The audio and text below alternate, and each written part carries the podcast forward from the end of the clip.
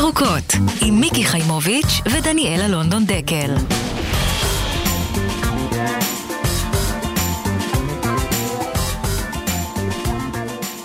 בוקר טוב לכם, בוקר טוב דושי. בוקר טוב, מיקי. את יודעת, אני מהבוקר אה, מסתכלת בלופ על סרטונים שמגיעים מהיאלוסטון, מיאלוסטון פארק, שזה אחד הפארקים באמת היפים בארצות הברית. טיילתי שם, באמת מרהיב. בעיקר דובים, שאם קמים מאוד מוקדם בבוקר, אז זוכים לראות לפעמים אפילו... חיבוק דוב. אפילו משפחות כאלה של אימא דובה עם שני דובונים קטנים. זה באמת, זה מסוג החוויות mm-hmm. בטבע המרהיבות. ומסתבר שיש שם הצפה מטורפת, כלומר הנהר שם עולה על גדותיו, ומהבוקר יש, אני מסתכלת בלופ על בתים... כי אסונות טבע מצטלמים נורא יפה. נורא יפה. אבל עכשיו, מה, מה שקצת עוזר במקרה הזה, זה שאני יודעת שאף אחד לא, טפו טפו, לא, לא, לא מת. מת. כן. אה, והבתים שקורסים לתוך הנהר, זה, זה בתים של, כנראה של ה rangers שם, אבל זה כל כך, אה, כאילו, זה, כן. זה פשוט העוצמה של הטבע. ויש כאילו, יש לי קצת מחשבות על העוצמה של הטבע במקום הזה של הטבע הבאמת מאוד מאוד טבעי שמנסים, הפארקים הלאומיים בארצות הברית, הרי זה פארקים שהם באמת מאוד מנסים לשמור על הטבע מפני האדם. כן. אבל בסוף, בסוף הטבע, כאילו, יותר חזק מהכל. כן. ורואים את הבתים האלה שם פשוט נוסעים. או שהשפעתו של האדם על הטבע אה, גורמת לטבע להיות בטבע. חזק יותר מהאדם. כן, וזה, כן. וזה מה שמדהים, שמקודם, כשרציתי להראות לך את הסרטונים, והתחלנו mm-hmm. לחפש, ואז מצאת איזו ידיעה, כן. ואז כאילו את אמרת לי, תראי איך אף אחד לא אומר את ה-obvious. כן. נכון. דני, מה? לא השתקת את הטלפון. הנה. לא להגיד את ה-obvious זה פשוט לדווח על שיטפונות היסטוריים שמעולם לא היו. ולשכוח כן. להגיד שורה את זה. אחת, שורה אחת, זה קשור, זה קשור רבאק, לאקלים, לאקלים, למשבר האקלים. ואני חושבת שזאת אחת הבעיות שבגלל זה גם התודעה הציבורית אה, לא נכון. לא מצליחה לעשות את הקשר. בדיוק. מה הבעיה? אתם מדווחים כבר על האסון. תמונות יפהפיות של בתים שתים לאורך הנהר. אי אפשר להגיד שזה בגלל האקלים. נכון, אי אפשר לנסות הבורות, לחפש פשוט, את ה... לא צריך לחפש, כי הקשר, הקשר נמצא שם. שם. כן. בוודאי, בוודאי לגמרי. כן, אני רציתי כן. לעבור למשהו קצת יותר שמח. אני שמחתי עלייך שאת תרימי את המצב רוח פה היום.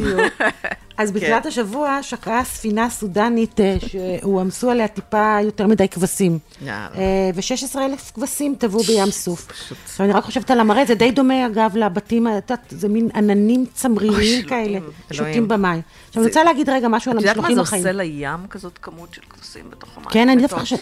לא, לא, לא. לא, זה לא אוכל טוב? אני לא חושבת שזה משהו שעושה טוב ל... זה יותר מדי אוכל פשוט, כן, כן נכון. אבל אני, אני, אני רוצה להגיד משהו על המשלוחים כן. החיים, שזה לא האוי אוי אוי הרגיל, אלא רק להצביע על איזושהי אנומליה. כי בישראל קורה דבר די מדהים, כי מצד אחד המודעות ממש גוברת, את יודעת, אני חושבת שכולם שמעו על המשלוחים החיים. נכון. אה, בנוגע, את יודעת, למה שדיברנו כן. מקודם, כן יודעים.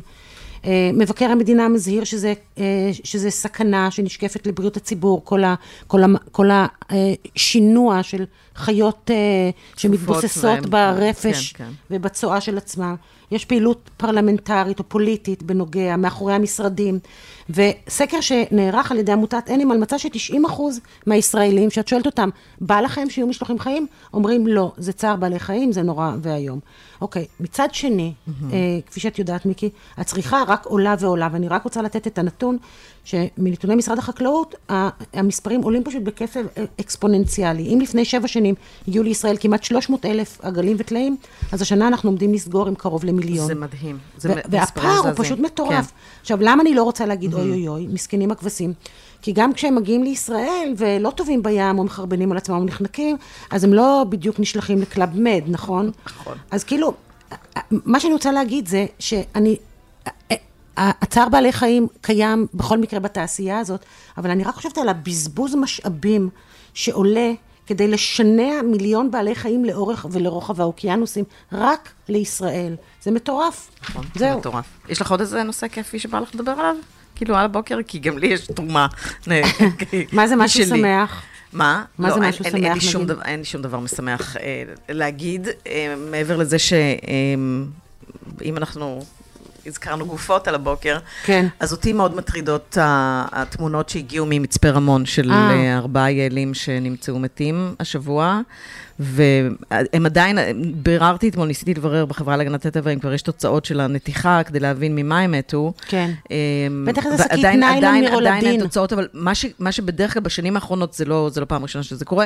בשנים האחרונות זה קורה או הרעלה, או שהם אוכלים דברים שהם באמת לא אמורים לאכול, או באמת שהקיבה שלהם נסתמת מאכילה של שקיות ניילון. עכשיו, כל מי שנוסע לאילת ועובר במצפה רמון, נורא נהנה לראות את היעלים שם חמודות כאלה. נכון. על הזה.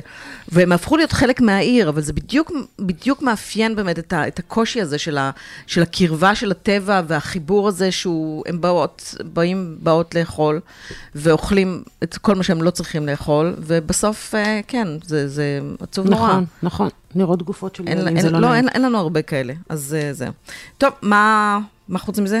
מה, משהו משמח? בכל זאת, תחפשי משהו כזה. אה, שבוע ספר? שבוע הספר זה שמח? עכשיו זה אני, אוי ואבוי. אנחנו משהו, אנחנו... סליחה. שבוע הספר זה משמח, לא? מאוד שבוע משמח. הספר זה, זה, זה לא משמח, מיקי, אה, פחמימות זה משמח. שבוע הספר זה מקסימום אינטליגנטי. כן, טוב, למי שאוהב ספרים זה נורא משמח. אמ, את שנת הבשרים שלי את קראת? כן. זה ברור. ספר... זה אני ספר- זוכרת גם את העטיפה עם השינקן על הראש. עם נכון? השינקן, נכון, נכון. אני חושבת שזה ספר שהקדים את זמנו, כי אה, זה, זה היום מדהים לחשוב שהוא יצא לפני 25 שנה. אה, וזה ספר, למי שלא יודע, שבעצם מספר על מסע תיעוד של עיתונאית. כן. שעובדת, מישהי שעובדת בשביל הטלוויזיה היפנית, שבאה לעשות סרט ב, על תעשיית הבס, הבקר ב, בארצות הברית, כן. ובעצם חושפת את העניין הזה של, ה, של הבשלות המינית המוקדמת, שהיא תוצאה של מה שבעצם את המניפולציות את ה- של ואת המניפ- החברות. בדיוק. של החברות החזקות. ומבחינתי, זה, אני כבר הייתי צמחונית, מסיבות אידיאולוגיות, אבל הספר הזה פקח לי עיניים. פשוט נכון. פקח לי את העיניים לגבי כל ההיבט הזה, שהוא יותר בריאותי אפילו, יותר מהכל. נכון. בתוך כל הסיפור הזה. נכון. ו- והוא העלה לי המון את המחשבה של באמת, איזה כוח יש בספר, לפרוזה. שדווקא... לפרוזה. בדיוק. בדיוק. לא, לא שמאכילים לא- אותך בכפית, לא נכון. שבכותרת יש, אה, נכון. יש את המשבר האקלים, אלא כאילו את קוראת ספר, כן. כמו, אה, יש עוד כמה ספרים, תכף אני חייבת ל... אה, תכף אני אזכר בו. אוקיי, אבל אני. חושבת שבאמת הדבר הזה, שכאילו אה, אה, פרוזה שמכניסה את הדבר הזה כחלק, את יודעת, כחלק מהחומר שממנו היא טובה את הפרוזה, יש נכון. לזה כוח עצום. וזה באמת מעניין לבדוק האם הספרות מושפעת ממשבר האקלים, אה, והאם מה שקרה לספרות בעקבות הקולוניאליזם, או בעקבות הפמיניזם, או בעקבות המהפכה הגזעית, קורה גם בעקבות משבר האקלים. האם יש לספרות בכלל רגשות אשמה?